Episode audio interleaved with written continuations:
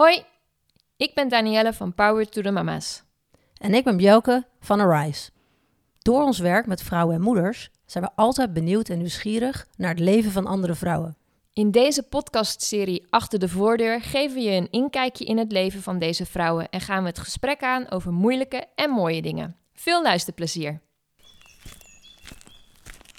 Ja, normaal hoor je mij nu lopen in de straat waar de persoon die ik ga spreken woont.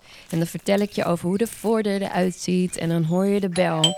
Maar bij Rachel ging het net iets anders. We kwamen er op het laatste moment achter dat het planningstechnisch toch niet handig was om bij haar thuis de opname te doen. Um, en hebben we ervoor gekozen om het in mijn huis op te nemen. Dus je hoort gezellig de hond op de achtergrond. En uh, je hoort Rachel vertellen over de vergelijking met haar eigen huis. Uh, maar net iets anders dan dat je gewend bent van de Achter de Voordeur podcast. Het is in ieder geval een heel mooi gesprek geworden over de integriteit van Rachel. En ook hoe zij ja, haar moederschap beleeft um, terwijl haar eigen moeder niet meer leeft. Nou, kortom, ga lekker luisteren en leer van deze bijzondere vrouw.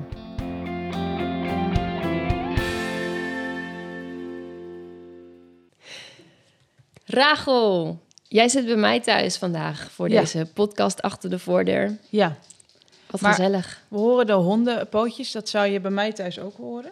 Ja, dus het lijkt heel erg hetzelfde. En ik hoorde al dat de, de, de vorm van het huis hetzelfde is. En dat jullie ook een kookeiland hebben. Dus we doen net alsof we bij jou thuis Ja. zijn. Exact. Ja. Het is bijna alsof ik, eh, alsof ik thuis ben. Absoluut. Nou, superleuk dat je er in ieder geval bent. En dat deze podcast op deze manier gelukkig door kan gaan. Ja. Ehm, en ehm, laten we beginnen. Nou, te gek. Even, voordat we verder gaan. Wij kennen elkaar een heel klein beetje. Kun je jezelf even voorstellen voor degene die jou nog nooit heeft gezien of gehoord. Oh, oké. Ehm, ik ben Rachel Roosier. Ik ben eh, getrouwd met eh, Jaap. En eh, ik heb twee kinderen, Esra en Simeon. En ik werk voor, voor, voor de EO al twaalf jaar, denk ik. En eh, ja, ik, eh, ja, mensen kunnen me misschien kennen van, eh, van wat tv-programma's die ik eh, presenteer. Ja. Leuk, leuk. Ja, we hadden het net al even over het Sinterklaasjournaal. Ja, Het gaat natuurlijk eh, binnenkort alweer beginnen. ja. Dus daar gaan we je ook weer zien. Die stomme techniek. Er mist hier gewoon een stukje van de podcast. Oh, oh, oh. Rachel vertelde hier dat ze twee zoons heeft. Esra en Simeon van 11 en 5 jaar. En we hadden het erover dat ze ontzettend goed kunnen legoen en urenlang daarmee kunnen spelen. En er net als onze jongens ook ontzettend goed ruzie over kunnen maken. Maar goed, dat stukje dat vul ik nu even voor jullie in, omdat het mist uit de opname. Gelukkig pakten we het ook weer op over de Lego. Ehm, dus ga lekker verder luisteren en excuses voor deze onderbreking. Dus de Lego is bij jullie ook een bron van onrust en ruzie. Absoluut. Ja. Ja, nou. ja. Maar ook een bron van veel plezier.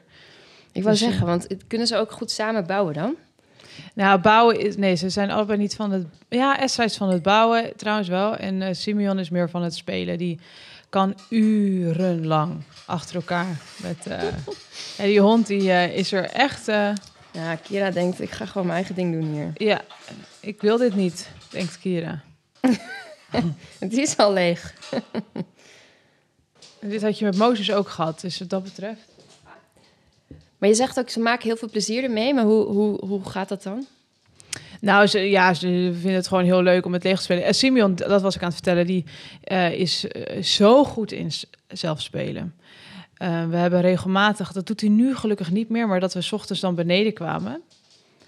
En dan zagen we een hoop, een soort hoopje liggen op de bank, onder een paar dekens. Dan lag Simeon, die was dan s'nachts gewoon naar beneden gegaan om met zijn, Lego te spelen, met zijn eh, politieauto's. En dat deed hij echt regelmatig. We hebben hem een keer op de bank aan de keukentafel gevonden, dat hij uiteindelijk toch in slaap valt. Maar dan, dan gaat hij gewoon in het pikken donker naar beneden s'nachts om met zijn spullen te spelen. S ochtends vroeg kom ik beneden. Ook regelmatig zit hij al aan zijn speeltafel. Zit hij al met zijn politieauto's te spelen. Die jongen kan echt spelen. Dat heb ik echt nog nooit bij een kind gezien. Wat heerlijk. Urenlang achter elkaar. Al sinds die heel klein is. Ja. Wat heerlijk. Ja. Leuk zeg. Ja. Ja, tof. En wat vinden ze nog meer leuk om te doen dan? Naast de Lego? Ja, kijk, Esra die zit nu op voetbal. En dat vindt hij leuk. Hij heeft lang op tennis gezeten. En ehm, eh, ja, Simeon die eh, fantaseert gewoon de hele dag over... eh, Simeon speelt alleen maar met zijn Lego en zijn politie en zijn verhalen.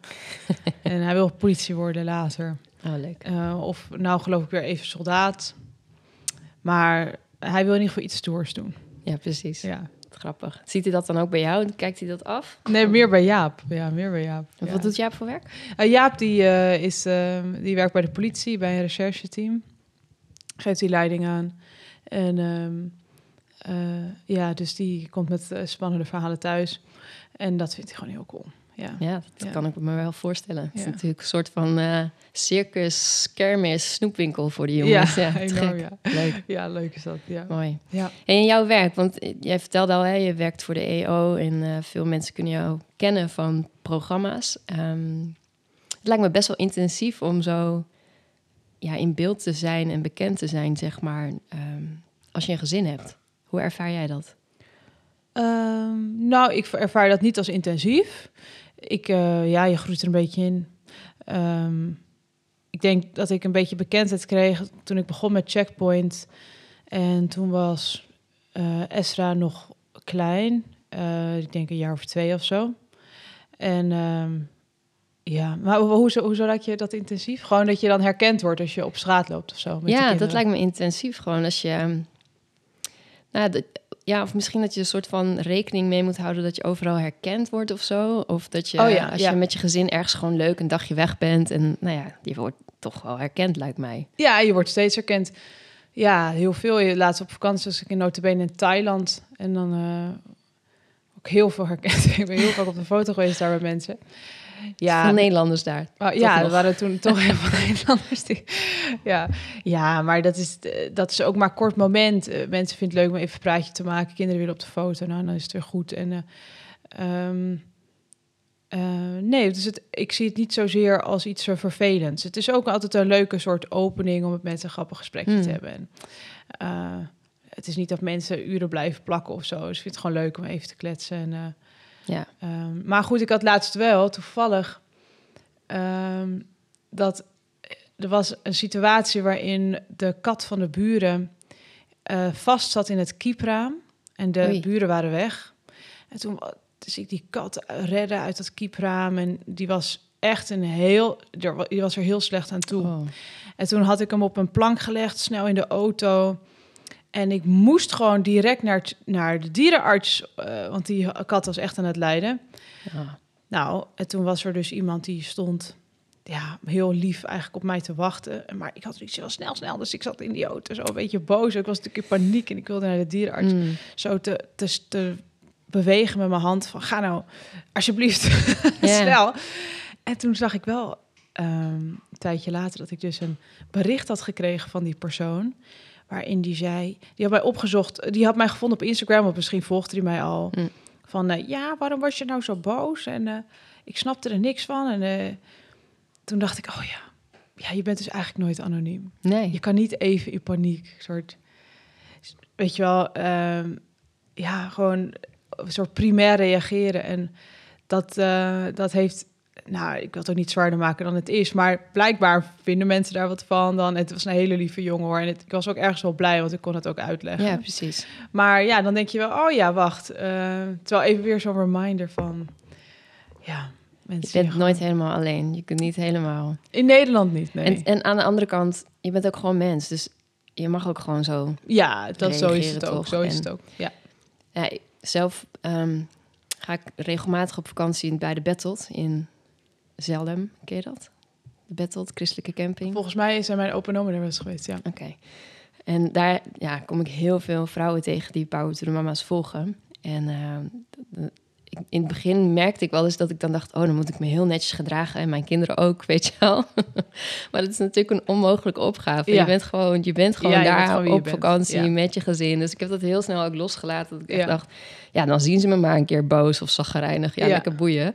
Ehm, ik zie hun toch ook niet op hun vakantiemomentje, zeg maar, echt zo intiem met je gezin. En ehm, overal gebeurt wel eens wat. Dus het is wel mooi als je dat gewoon kan loslaten en het inderdaad als ingang kan zien om een ehm, mooi gesprek met iemand te hebben. zeker. Ja hoor. Ja. En soms ook eh, eh, heb ik er geen zin in. En eh, soms weet ik ook dat ik heel, dat ik soort een zonnebril opzet en heel norsig kijk. En zo door de straat. Want ik heb gemerkt dat als je een beetje zo norsig kijkt, dat mensen Geen contact maken. dat ze dan niet zo goed durven. Heel snel doorlopen. Oh. Maar Ja. weet je, ja, het is prima. Het is ook, kijk, het zegt helemaal niks over mij. Het is Nee. bekendheid is iets wat, ja, het is, eh, komt door me. Ja, het is, het hoort gewoon bij het werk wat, Ja. ik, wat ik doe. Ja. Ja, wel fijn dat je merkt dat het dan niet negatief invloed heeft, negatieve invloed heeft Nee, op je nul. gezin. Ja, dat is fijn. Nee, ja. Ja. Nou, Esra trouwens, die vindt het wel soms irritant. Ja? Jawel, maar ook soms weer heel cool. Laatst waren we aan het, gingen we roeien, was vorige week, met vrienden. En er waren een aantal kinderen en die liepen tijd zo een beetje om me heen te drentelen zo. En eh, ik dacht niet zoveel aandacht aan besteden. Want we moesten snel die boot op. en voor je het weet sta ik weer in de eh, foto's te maken met iedereen. Maar Esra, die, ehm, die zie ik dan zo langslopen. Die zegt dan, mam, kom je? En dan zie je hem zo kijken naar die kinderen. En dan weet ik al helemaal hoe laat het is. Dan zit hij gewoon, ziet hij gewoon een leuk meisje. En dan zit hij gewoon een Oh, beetje stoer echt? te doen dat, eh, dat ik eh, zijn moeder dan ben. Oh, en dan vindt hij het helemaal niet erg als ze om je Nee. heen hangen. mam, ik dacht, mam, wie, hè? Het is, eh, ja, oh, daarom, ja. Oh, wat grappig Ja, zeg. grappig, ja. Oh, oh. Tof om zoveel te horen over je gezin en hoe jullie dat samen doen. En ehm, nou, dat je lekker meebeweegt, zeg maar, ook met je werk. En dan vraag ik me wel af, als je, ehm, als je bij de EO werkt, hè, en ehm, nou, ja, dan gaan we ervan uit dat je gelovig bent. Ehm, wat voor invloed heeft dat op je, op je leven, zeg maar, of op, op hoe je doet wat je doet? Je bedoelt het geloof zelf? Ja, ben je daarmee bezig, zeg maar? Oh ja, ik werk voor de EO, dus ik moet mm, mijn geloof echt een hele grote plek geven of daar anders mee omgaan. Of hoe werkt dat voor jou? Dat is een goede vraag. Ik ben niet de hele dag bezig met eh, dat ik voor de EO werk en dat dat daarom een soort consequentie moet hebben op hoe ik mijn werk invul of wat ik zeg. Misschien is dat ook niet helemaal waar trouwens. Ik hou er wel rekening mee op mijn socials. Eh, dat ik bijvoorbeeld niet heel erg ga woorden ga gebruiken die ik gewoon niet wil dat mijn eigen kinderen gebruiken, zeg maar. Ja. Maar kijk, het, eh, het geloof heeft natuurlijk heel veel invloed op mijn leven, hoe dan ook. Dus Mhm. of ik nou bij de BNN zou werken of bij... eh, eh, nou, ik zou niet bij BNN kunnen werken, denk ik trouwens. Nee, ik wou net vragen, want Nee. maakt dat inderdaad echt niet uit?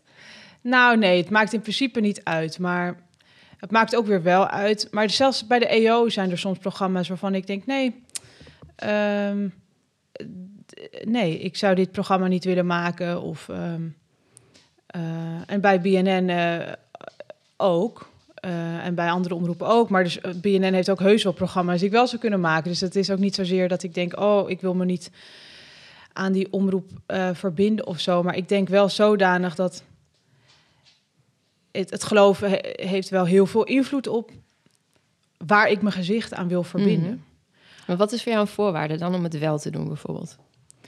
Nou, Ik wil dat de, dat, dat de programma's die ik maak, en dat is echt een zoektocht, dat het waarachtig is, dat het echt is, dat de waardigheid van mensen altijd priorit- prioriteit nummer één is. Dat is mooi bij kinderprogramma's, is dat no question, is altijd belangrijk. Ja. De waardigheid van kinderen ehm, is altijd belangrijker dan het verhaal. Of dan, weet je wel, toch even ergens eh, s- een, ehm, de lucht uit een verhaal slaan, Mm. Alle zuurstof weg, zodat het voor het verhaal wat beter is of zo. Als dat, een, als dat consequenties heeft voor, voor het kind, dan zou je dat nooit doen. Nee, nee. Bij volwassen tv op een of andere manier eh, is het verhaal soms belangrijker dan, eh, dan, dan mensen. En dat kan heel subtiel zijn. Hm. Ehm, maar dat is voor mij bijvoorbeeld heel belangrijk. Dus dat mensen altijd belangrijker zijn dan, eh, dan het verhaal dat we halen. En En het verhaal, daarmee bedoel je dus dat er iets op een bepaalde manier wordt uitgelicht... wat discrediet geeft eigenlijk aan de persoon? Of... ja, op een bepaalde manier wel. En soms kom je er pas tijdens het draaien achter. Mm. Eh, dat je denkt, ja... ehm, even kijken of ik een voorbeeld heb.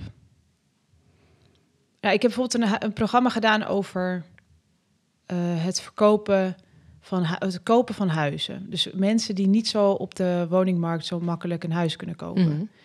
Dat is een, echt een eotisch thema. Belangrijk ook dat mensen eh, ja, dat er mensen zijn die dus geen huis kunnen kopen op deze woningmarkt. Ja. Dus dat is een super eh, relevant en urgent thema. Dus dat is super fijn om te maken. Maar dan tijdens het draaien kom je erachter van, oh, wacht even. Ehm, nou ben ik het voor jou aan het oplossen. Oh. Hè, nu ben ik voor jou een huis aan het zoeken, terwijl ik wil eigenlijk ook dat jij gewoon leert dat je het gewoon eh, zelf heel goed kan. Hè? Want ik wil niet dat jij een slachtoffer blijft Ja, van je eigen omstandigheden en dat ik ga doen alsof ik het voor jou kan oplossen. En is Dus- dat dan het format van het programma of gebeurt dat gewoon? Dat gebeurt, dus daar kom je dan tijdens het draaien achter en daar heb je dan gesprekken over. Ja. Ehm, en soms is dat dus, kan je er ook niet zoveel aan doen, dan ontstaat het gewoon. Ik, ik was bijvoorbeeld een meisje die had gewoon een heel heftig trauma, waardoor ze voor haar extra urgent was om te vertrekken uit haar huis. En dat was ze mij aan het vertellen. En toen dacht ik, terwijl ik dat aan het dat verhaal aan het halen was bij haar van, jij bent nog helemaal niet klaar voor om dit verhaal te vertellen. Mm. En ik kan me ook goed voorstellen dat je het wel doet, omdat ja, er ook best wel een grote worst voor je neus hangt. Namelijk, misschien krijg je wel, we gaan jou helpen aan een nieuw huis. Ja. Nou ja, dus op die manier ehm, moet je dan. Dat ervaar je dan op dat moment. En daar praat ik dan over met mijn einddirecteur. Met, eh, en die vinden dat natuurlijk ook. Mm. Dus eh, dan, dan skip je dat ook direct. En dan zorg je van nee, dit verhaal moeten we niet willen hebben. Maar dus soms is het, weet je, dat je erachter komt terwijl je aan het draaien bent. Ehm, Maar wat, wat doet zo'n meisje dan? Want die was natuurlijk ingestapt met het idee. ja, dan, dan vertel je dat verhaal gewoon niet. Nee, precies. Dus dan Ja. denk je gewoon, dit is, een, dit is misschien voor het verhaal. Geeft dit extra urgentie aan, eh, aan, aan waarom zij een huis nodig Ja. heeft. Maar dan Het is te is het- kwetsbaar. is dit te kwetsbaar. Ja, Ja, en dus, dus dan, eh, dan zeg je nee, we zenden dat niet uit. Wat goed dat je daarvoor waakt. Ook gewoon voor de persoon. Dat vind ik echt knap. Nou ja, voor de, want je moet mensen soms ook een beetje tegen zichzelf beschermen. Mhm. Ehm, kijk, aan de andere kant, mensen zijn ook volwassen. Maar, dus dat, is bij, maar dat is bij kinderen dus op grappig genoeg nooit een issue. Dat heb ik Nee. nog nooit gehad, dat ik daarover na hoefde te denken. Nee. Omdat een kind inherent al, daar zit al een ehm, soort eh, gelijkwaardigheidsverschil. En een kind is natuurlijk een kind. En als, dus als volwassene ben je dan op een of andere manier heel erg bewust van... oh, nee, ja, wat we ook vertellen over dit kind... hij moet er altijd sterker en gewoon sterk en moedig en dapper uitkomen... en niet als een slachtoffer. Maar is het dan omdat het kind dat zelf nog niet kan overzien... en omdat, en omdat je dan verwacht dat een volwassene dat wel kan? dat het Ehm, automatisch gaat, denk je?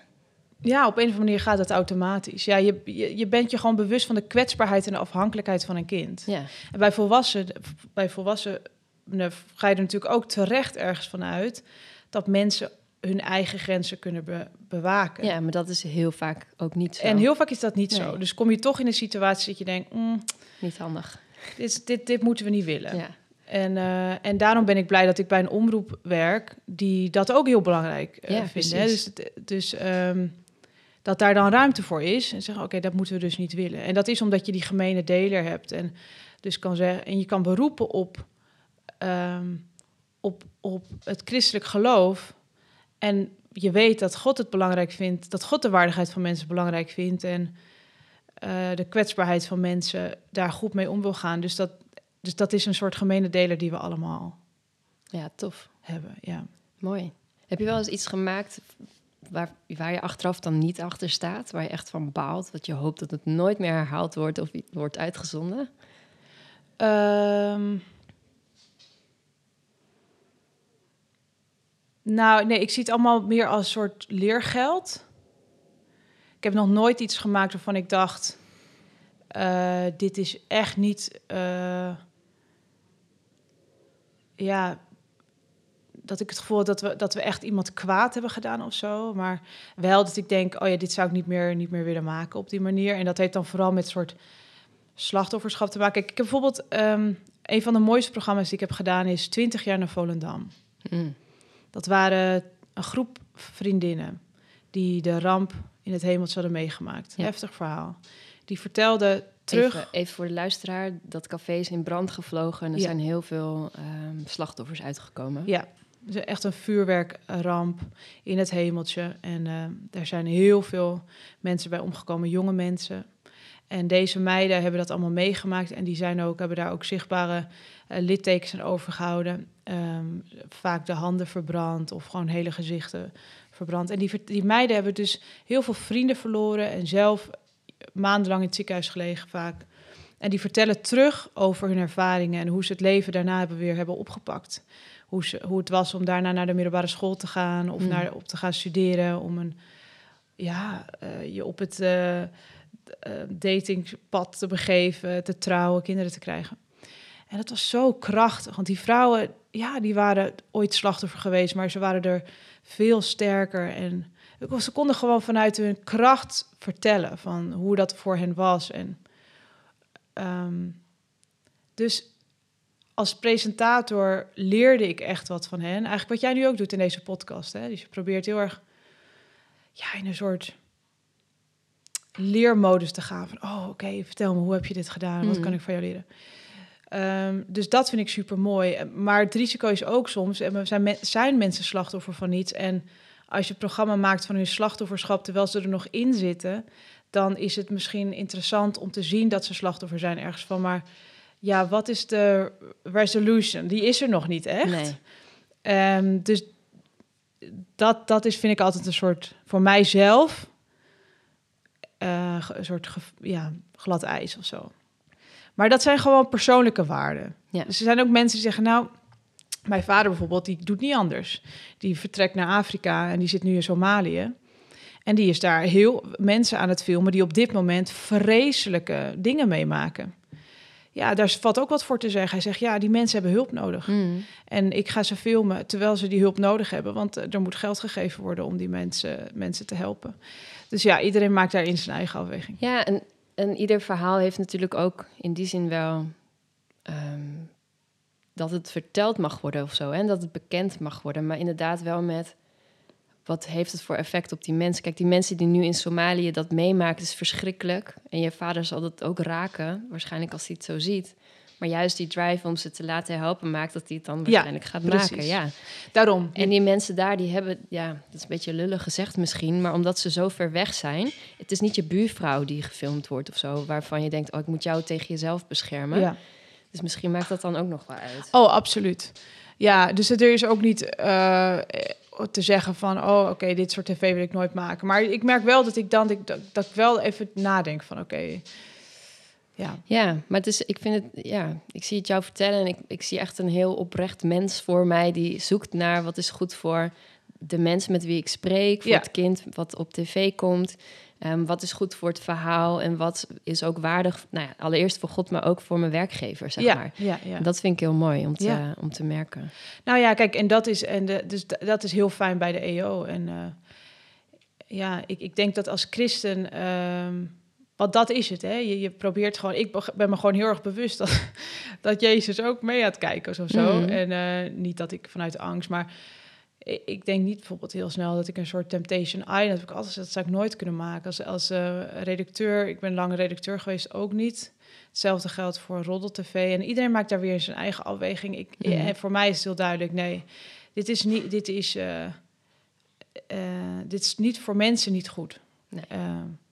En ook al willen ze het zelf, willen ze zelf op zo'n eiland gaan zitten.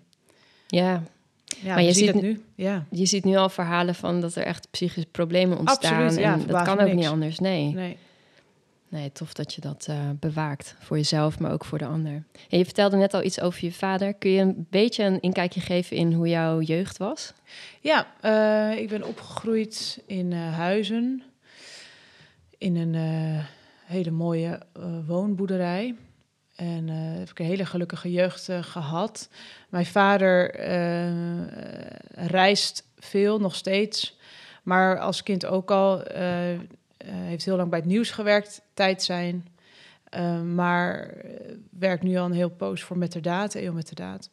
Dus hij gaat echt naar alle afschuwelijke plekken van de wereld. Dus nu zit hij in Somalië. Mm. Om daar... Ehm, ja, mensen te filmen die het heel zwaar hebben. Zodat uh, mensen geld gegeven om ze te helpen. Dus hij volgt eigenlijk kleine projectjes, kleine lokale projectjes. Mooi. Die geld nodig hebben voor het een of ander. We zitten ondertussen die hond rustig te houden onder oh, tafel. Ja. hij is wel al een beetje aan mij gewend. Want hij is wel aan je gewend nu, ja. Dus kop het, soms, eh, eh. ze gaat vanzelf naar je toe. Dat is overwinning voor haar. Ja, ja, ja. En eh, even kijken hoor. Mijn moeder eh nou, is opgegroeid met vader en moeder. Ehm, mijn moeder is lang omroepster geweest bij de EO. ehm, kunstenaar. Ik heb ook nog een broer gehad. Hm. Die is overleden toen hij 14 was. Toen was ik 11, bijna 12. En ehm, even kijken hoor. Ehm, nou ja, dus dat een beetje. Dus een, ja, een gelukkige jeugd. En eh, mijn moeder die is ook overleden eh, toen ik 21 was. En mijn vader is daarna weer opnieuw getrouwd. En die heeft weer twee kinderen gekregen. Dus ik heb nu twee, een broertje en een zusje, Wende en Wester, die zijn jonger dan mijn eigen kinderen. Wat bijzonder. Ja, ja het is echt een modern family. Ja, Ja, ja, ja. ja, ja, zeker. Ja. Nee, maar gelukkige jeugd. eh, Ja, wat deden we? Ehm, eh, ik wilde dierenarts worden en eh, ik was heel erg met dieren en met paarden bezig. Ik was een paardenmeisje. En, ehm, Ruimte genoeg voor op de boerderij. ja, maar we mochten. Het was een woonboerderij, dus er, eh, we hadden wel kippen en zo en honden en eh, katten. Maar we wilden op een gegeven moment had ik een paard uitgezocht, hele mooie Mary. Hm. En eh, mijn vader wilde een stal bouwen, maar dat mocht dus niet van de gemeente. Dus dat ging Oh, niet door. balen. Ja, dat is echt zo stom. Ja, nou ja. Hey, maar we praten er een beetje overheen. Maar je, je vertelt best wel heftige dingen. Je broer verloren, je moeder verloren. Ja, Ehm, hoe oud ben je nu als ik vragen mag? Eh 33. 33. Dat is ook al... Nou, je moeder is 12 jaar geleden dan overleden... en je broer ruim 20 jaar geleden. Bijna. Ehm, toen je zelf samen met Jaap ervoor koos om ehm, een gezin te gaan stichten... heb je... Hoe, hoe heeft dat nou ja, een plek gehad daarin? Van je, het verlies van je broer en van je moeder... Ehm, is dat Eh, iets, iets geweest waar je over na hebt gedacht? Of wat, wat misschien belemmering heeft gebracht? Of waardoor je... Nou, wij hebben niet, wij studeerden nog toen, wij, eh, toen ik zwanger werd. Dus ik heb daar, we hebben daar helemaal niet over nagedacht. Sterker nog, ik kwam een week na mijn moeders begrafenis erachter dat ik zwanger was. Mm, Toen ik 21 was en wij hadden geen geld, we woonden op een studentenkamer. En eh, dus daar had ik helemaal niet over nagedacht. En ik, ik vond het echt ehm, heel heftig. Want ik wilde nog... We hadden helemaal nog geen nul gesprekken gehad over kinderen. Eh, nee man, we, we studeerden nog en eh, eerst maar eens gewoon afstuderen. mm, Überhaupt. En eh, het was echt een gesprek wat we volgens mij nog nooit gevoerd hadden. Of Hmm. wel, of überhaupt wel, of geen kinderen wilden en wanneer dan. Maar goed, dat is ook het leven. Het overkwam ons eh, toen ik eh, 21 was. En mijn moeder was dus net overleden. Ehm, dus ja, dat was ehm, best eh, eh, heftig. Ehm, ja, want je was aan de ene kant nog volop in de rouw eigenlijk... ja, omtrent je moeder. Ja.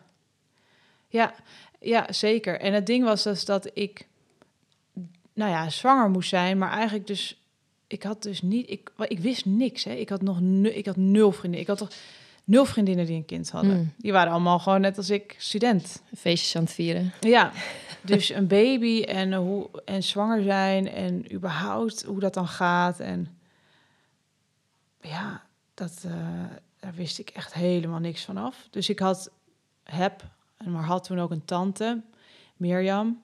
Die heeft eh, mij een beetje begeleid. Mm, Dus dat was wel heel fijn, want eh, wat moet je dan hebben? Aanschaffen voor een baby. En hoe gaat dat precies? En ook de bevalling zelf. Wij hadden geen geld voor een zwangerschapscursus of zo. Oh. Dus ehm, ja, de verloskundige had wel wat uitgelegd. En ik weet nog dat ik aan het bevallen was. En dat ik echt dacht... ehm, ik, nou ja, de, de weeën, oké, dat wist ik natuurlijk wel. Maar toen kwamen persweeën. Nou, ik wist helemaal niet dat dat überhaupt een ding was. Dat had Oh. echt dat Niemand had verteld. niemand verteld dat, dat er zoiets bestond als persweeën. Oh. Nou, ik dacht dat ik niet goed werd. En eh, nou ja, uiteindelijk is die, is dus die baby er wel uitgekomen. Maar ja, ik weet wel dat ik dat best wel eh, intens vond. En ik weet nog dat ik dat, de, dat Estra toen geboren was. En ja, en, en ook dat besef van, oh, wacht even, nu gaat iedereen weg. Eh, mijn tante gaat weg en de kraamverzorgster, weet ik veel. Die we trouwens eerst niet eens hadden, omdat we daar geen geld voor Mm. hadden. Dus, ik, dus daar moesten we extra voor betalen. Dus ik had besloten dat ik dat niet wilde. Eh, maar toen had de verloskundige toch bedacht... nee, je moet echt een kraamverzorgster, want het gaat anders niet goed. Want die moet jou echt vertellen wat je moet doen. Te veel leren. Je moet nog zoveel leren. Dus ehm, ja, dus dat was ook zo surreal. Gewoon dat je ineens voor een babytje moet zorgen. En dat voor je gevoel... Ik, was, ik weet nog wel dat, ik, dat Esra net geboren... achter in mijn auto zat in een maxi-cosi. Hm. En dat wij terug naar huis reden. En dat we uitstapten. En dat ik toen Esra uit de auto haalde. En dat ik ineens dacht, ik weet nog dat ik zelf door mijn ouders uit de auto werd gehaald. En voor mijn gevoel was ik daar nog. Was ik Hmm. nog helemaal niet groot en volwassen genoeg om nu ineens mijn eigen baby uit de auto te halen. Gewoon zo. Een soort van cultuurshock gewoon ook. Echt normaal, ja. Ja. ja. dus dat was eh, wel heel pittig. eh, Maar dan zijn we negen maanden verder, zeg maar, hè, na het overlijden van je moeder. ja, Ehm, hoe was het voor jou om die kraamtijd te beleven zonder dat zij bij je in de buurt was? Fysiek. Ja, daar heb ik niet eens bij stilgestaan. Het was allemaal heel heftig. Het was gewoon een rommel van, een chaos in mijn hoofd van dat ik alles heftig vond. Mijn Mhm. moeder er niet was. En überhaupt dat je zo'n babytje, voor zo'n babytje moet zorgen en niet weet hoe. En dat je ook je ineens realiseert, maar ik had toch allemaal plannen. Mm. Eh, en, en nu ben ik ineens getrouwd en heb ik een baby en eh, dat, dat wil ik helemaal niet. Want jullie gingen nog trouwen voordat de baby kwam. nee, we waren al Je getrouwd. was al wel getrouwd. Ja, we waren al getrouwd. Dus we trouwden gewoon heel, eh, we waren heel jong getrouwd. En, eh, maar ook wel heel, eh, ja, dat is gewoon, weet je, nu achteraf, dat zei mijn tante ook. Ik weet nog dat ze tegen mij zei, toen ik zwanger was, Rachel, het is nu heftig, maar over tien jaar, dan lach je erom. En dat was echt een heel lekker relatieve- Mm. relativerende opmerking. En het is ook zo waar. Het is gewoon een momentopname in de tijd. En tien jaar verder en we zitten alweer, nou het is nu elf jaar verder, en we zitten alweer in zo'n andere situatie. En dan lach je erom en ben je blij dat je dat, ehm, dat ik ben zo blij dat Esra er is en, eh, en eh, ja, en dat ons dat is overkomen. Hmm. Eh, en op dat moment is het gewoon allemaal een beetje oké heftig. En nou, dat is het nu al niet meer. En toen kwam Simeon ook En toen nog. kwam Simeon, ja. ja, ja. En als je nu kijkt, je kijkt nu terug en dan het is allemaal goed gekomen, maar heb je ook nog momenten gehad waarop je dacht, oh ja, nu is die rouw er echt en, en nu mis ik je echt, mam, en waar ben je? Ik heb je nodig. Of is dat eigenlijk? Nou, ehm, nee, ik denk het niet. Nou, ik mis haar natuurlijk wel. Ehm, ja, ik. eh, nee, nee, zo heel erg zo'n. Nee, zo'n periode heb ik niet gehad. Ik denk ongetwijfeld dat het meespeelde in die tijd dat het. Dat Esra, dat ik zwanger was en dat Esra kwam en dat ik gewoon geen idee had. Ehm, dat zit natuurlijk allemaal, speelt allemaal mee, ook Mhm. die rouw. En, maar eh, niet dat ik me kan herinneren dat ik echt een moment had van, oh. Maar natuurlijk wel toen ze ziek was. Dat is het ook. We hoorden dat zij, dood, dat zij ging overlijden. Ehm, in januari 2011 of 12, geloof ik, 2011. En dat gewoon uitgezaaid was, de, de kanker. En dan rouw je gewoon heel veel. Ja, dan ga je gewoon echt heel veel eh, huilen en eh, rouwen. En het moment toen het moment eindelijk daar was, in juni, dus een half jaar verder, ehm, dan heb je al best wel veel gehuild. Ja, Ja, het ja. klinkt misschien gek, maar kon je een beetje dan voorbereiden op dat ze er niet meer zou zijn? ja, dat doe je dus. Ja. Ja. Sterker nog, op een gegeven moment denk je zelfs, nou, wanneer gaat het nou gebeuren? Je weet dat het gaat gebeuren. Dus bij, ik hoor wel eens laatst van iemand die ging ook overlijden en dat duurde gewoon twee jaar of zo. Oh ja, Nou, dat is niet leuk. nee. Nee, dan maar gewoon overlijden. Als je toch weet dat iemand gaat, dan is, het, dan is die tijd dat je moet wachten, wachten. En ach, iemand is ziek, is super zwaar. Dus ik vind Ja. het echt een zegen dat het niet zo lang heeft geduurd. Ja. Voor haar, eh, natuurlijk eerst, in de eerste plaats, Mhm. voor mijn vader ook. Maar ehm, ja, eh, nee, dat is, dat is als het eh, allemaal heel lang duurt, is dat echt eh, heel moeilijk. Ja. Ja, ik heb dat eh, zelf gezien bij mijn broer vorig jaar toen hij overleed. Dat het laatste stuk, dat ik tegen mijn nichtje ook echt zei... waarom duurt het nou zo lang? Ja. Hij is al soort van klaar. Juist, nu, ja. nu dat hart nog. Weet je, het Ja. klinkt heel hard, maar dat is...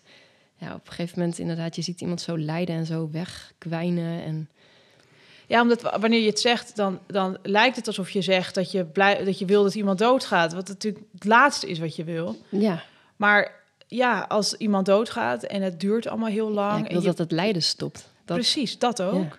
En ook mentaal is gewoon zwaar om iemand te zien overlijden. Zeker, ja. Ja. Ja. Zijn er nu nog, als je kijkt naar je eigen opvoeding, zijn er dingen die je van je moeder hebt overgenomen die je nu zelf doet bij jouw kinderen? Dit soort traditie of iets wat je kan herinneren wat je samen met je moeder deed? Oh, dat is een goeie. Nou, mijn moeder hield heel erg van tekenen, schilderen. Dat, dat doe ik ook. Dus dat zou ik ongetwijfeld een beetje van haar hebben. Maar in de opvoeding... mm, in de opvoeding lijkt op mijn moeder. Ehm, ik weet het niet. Mijn moeder en ik waren wel twee hele verschillende mensen. Met een, met een verschillend temperament. Oh, dat is een goede vraag, zeg. Wat, Wat was het verschil dan met, je, met het temperament? Nou, ik ben wat nuchterder dan, dan, nuchterder dan zij. Zij was best wel een gevoelige vrouw. Die heel goed kon levelen met mensen. En helemaal met mensen die het zwaar hadden, die het moeilijk hadden. Zij was absoluut niet onder de indruk van tranen of dat ze daar bang voor was. Eh, nou ja, dus dat maakte ook dat heel veel mensen zich heel veilig voelden bij haar. En ehm, ik ben daar inmiddels wel wat volwassener in geworden, maar het is niet mijn. ehm, ik, ik, ik denk dat ik wat. Ja. eh, ik, ik, ik, ik, het liefst vermijd ik dat soort hele zware situaties. Mijn moeder was echt een gevoelsmens, die heel erg vanuit haar buik, vanuit haar hart, heel intuïtief ook leefde. En ik ben meer een hoofdmens, denk ik. Ja. Nou, dat is... Terwijl ik, nou ja, ik ken je natuurlijk niet persoonlijk goed, maar als ik kijk naar jouw programma's en hoor wat je doet en hoe je over mensen praat net in deze podcast, denk ik, nou, volgens mij heb je wel een buikgevoel dat Ja, ja, ja. aardig kan aanvoelen wat wel of niet oké is. Ja, misschien in vergelijking met mijn moeder is het gewoon een groot contrast. maar misschien met vergelijk met andere mensen weer niet zo erg als ik denk. Hmm. Mijn vader is, is misschien. Die is helemaal geen gevoelsmens. Eh, maar. Ja, dus, maar ik ben ook weer niet zo erg als hij, nee. nee dus een ik zal mix. een beetje tussenin zitten, ja. ja. Maar dus niet echt een herkenbaar iets vanuit jouw opvoeding van vroeger, van je moeder, wat je nu ehm, in jouw, jouw gezin toepast. Nou, een praktisch voorbeeld. Ik weet nog dat het... eh, wij deden altijd cadeautjes met Sinterklaas en niet met kerst. Maar ik weet nog de keer dat ik thuis kwam en dat ik... eh, dat het heel... Mijn moeder was zo goed in het huis gezellig maken, echt. Ach, dat deed ze echt als geen ander goed. Mm. Dus ik, ik weet nog dat ik dan... Toen had ik een bijbaantje geloof bij de slager en dan kwam ik s'avonds zo thuis. Het was heel gezellig en had ze lekker gekookt. En toen zag ik onder de kerstboom lag een cadeautje voor mij. Toen zei ze, ja, ik heb een cadeautje voor je. Nou, pak maar uit. En eh, toen was het een boek van Narnia. En eh, Prins Caspian, geloof ik. Och, en ik weet nog dat ik daar zo blij mee was. Dat ik helemaal zin had om dat boek te gaan lezen. Dus nu, elke kerstochtend, geven wij elkaar... Jaap, ik geef Jaap, Jaap geeft mij... En voor de kinderen geven we elkaar een boek. Dus dan Oh, moet je leuk. dan wel intentioneel... Je moet echt nadenken over welk boek je dan geeft en waarom ook. Ehm, maar ja, dat idee van een lekker boek voor de wintermaanden of in de Ja, kerstvakantie, dat is echt, dat heb ik echt van haar. En mijn moeder die was goed in cadeautjes. Ik weet ook nog dat ik een keer met mijn vader een, eh, naar Parijs was geweest. En toen kwam ik terug en toen zei mijn moeder: Rachel, eh, ga maar even de, eh, je spullen even naar boven brengen. Ik kan je het even op onze kamer zetten. Ik weet nog, oké, ik ga naar boven toe. Jouw hoofd hierbij. Ja, ja. oké. En eh, dus ik loop, ik wandel zo die kamer binnen en zit er op haar bed een piepklein wit konijntje met een blauw strikje zo om zijn, eh, Dus had ze een konijntje voor mij gekocht. Ah. Dus dat soort gekke dingen, dat deed ze wel. Maar wel eh, echt helemaal, helemaal jou, als ik het zo Oh, hoor. dat is helemaal mijn liefdestaal. Ja, Ja, het is echt compleet mijn liefdestaal. Daar was ze Oh, echt tof. goed in. tof. Of dan maakte ze mijn kamer helemaal... was ik op kamp geweest, dan kwam ik terug en dan was mijn kamer helemaal anders. Had ze helemaal met de kamer helemaal Ah. opnieuw ingericht. Ja, dat deed ze echt als geen ander goed. En eh, dus ik, ik doe dat ook wel denk ik bij mijn eigen kinderen, maar wel minder goed. Maar ik doe het, ja, Nou, een soort probeert van... het in ieder geval Ja, goed. ik probeer het een beetje. Wel geïnspireerd door haar. Ja, Ja, ze heeft me wel geïnfluenced. Ja, precies. Ja. Mooi zeg. Mooi om te horen. Hey, even ehm, afsluitend, want ehm, we zitten al best lang te kletsen. Ehm, ik vind het heel mooi hoe je vertelt over je moeder. Je bent eh, vol met straling, zeg maar, als je zo praat. Ik zie je compleet stralen als je het over je moeder hebt. Echt mooi om te zien. Ehm, er zijn vast ook vrouwen die nu luisteren en zelf hun moeder zijn verloren. eh, onderweg voordat ze moeder, zelf moeder werden of tijdens. Ehm, wat zou je hun mee willen geven? Is er iets dat je ze kunt meegeven om het goed een plek te geven of het, de moeder levend te houden in herinneringen? Iets wat jij belangrijk vindt of hebt gevonden? Ja, het is een ingewikkelde vraag, omdat er niet een soort stappenplan is voor rouwen. Mhm. En ook omdat het voor iedereen anders is. Dus Klopt. het is, je kan het, ik, je, je kan niks doen om de rouw, de pijn, het gemis te omzeilen. Dat moet je ook niet willen, juist. Nee. Ehm, ja, mijn ervaring is dat. eh, dat tijd wel wonden hield. Ehm, en wat ik altijd een mooi beeld vond was dat ik dacht: oh ja, eh, Jezus. eh, ik, ik heb ik, het gevoel dat ik Jezus zijn hand hier op aarde vasthoud en de andere kant dat hij mijn moeders hand vasthoudt. Zeg maar Wauw. dat. Dus dat Jezus een soort, ja, toch een verbindende factor is. Ehm, en voor mij is, is het geloof heel belangrijk geweest. Eh, in mijn rouwproces en ook ehm, niet alleen, maar ook wel een beetje boos op God. En al die fases heb ik ook al heus wel gehad. Mm. Maar ik, ik heb wel heel veel rust gevonden bij het besef dat Jezus erbij is. En, ehm, en, en dat geeft wel echt troost, ja. Ik, ik denk wel eens aan mensen die dat niet hebben, hoe zwaar het dan moet zijn om iemand te verliezen. Want Mm. de dood is gewoon zo lelijk. Mhm. Zo lelijk. En, maar God weet toch op een bepaalde manier eh, de, ja, de dood wel weer te gebruiken om ook eh, als mens ja, toch te groeien, zachter te worden en meer oog te hebben voor de ander of zo. Maar Is het is, bij jou ook zo gebeurd? Heb, je- heb jij meer oog gekregen voor anderen door deze ervaringen met je broer en met je moeder? Ja, ik denk wel. Ik, ik denk dat lijden dat sowieso wel doet. Dat je eh, niet meer naïef bent over het leven. En dat is ook iets moois. Mhm. En eh, dat als mensen mee. Kijk, het, het blijft dubbel. Want eh, als mensen dingen meemaken, iedereen maakt weer dingen op, op zijn eigen manier mee. Het is niet zo dat ik nu, omdat ik het zelf heb meegemaakt, dat ik nu ineens het perfecte zeg ook tegen anderen. Ik vind dat ook nog steeds ongemakkelijk. Mhm. Ik weet ook nooit wat ik moet zeggen. Nee. Maar er is wel een soort ja, ehm, besef dat het, er, dat het er is. En, en de angst ervoor is, er, is, is, heb ik niet echt. Dus eh, nee, omdat, ik, omdat het ook een soort succeservaring is op een gekke manier. Dat ik denk, oh ja, ik heb het meegemaakt, twee keer zelfs. Mhm. En, en ik weet dat ik er doorheen ben gekomen. En ik weet hoe grote belangrijke rol Christus speelde hier in, in, in, in al die situaties. En, eh en eh he will show up, weet je wel. Ja. Ehm, dus dat geeft ook een bepaalde rust of zo. Maar En vertrouwen denk ik ook wel. ja, ja, Ja. Dankjewel. dankjewel. En ook dankjewel voor dit mooie gesprek.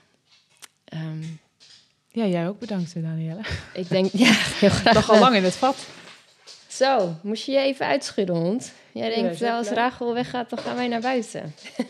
Kijk, ze is wel een beetje aan me gewend nou. Hè? Ja. Nee, echt super bedankt voor dit eh, mooie gesprek. Ik Ja, ben heel ook. blij met eh, je openheid en wat je wilde delen. Ehm, ik denk dat we nog heel veel kunnen bespreken, maar ik vind Ja. het voor nu heel mooi geweest. Ja. Dus super bedankt. En eh, nog één laatste gekke vraag. Wat is je lievelingseten? Eh, sushi. Sushi. Nou, Lekker. Sashimi. Ja. hey, dankjewel. Tot de volgende keer. Tot de volgende. Dit was de Achter de Voordeur podcast van Power to the Mama's. Super bedankt voor het luisteren. Wil je er niks van missen? Volg dan ons kanaal. En heb je vragen over deze aflevering? Mail dan naar info@powertothemamas.nl of kijk in de show notes. Tot de volgende!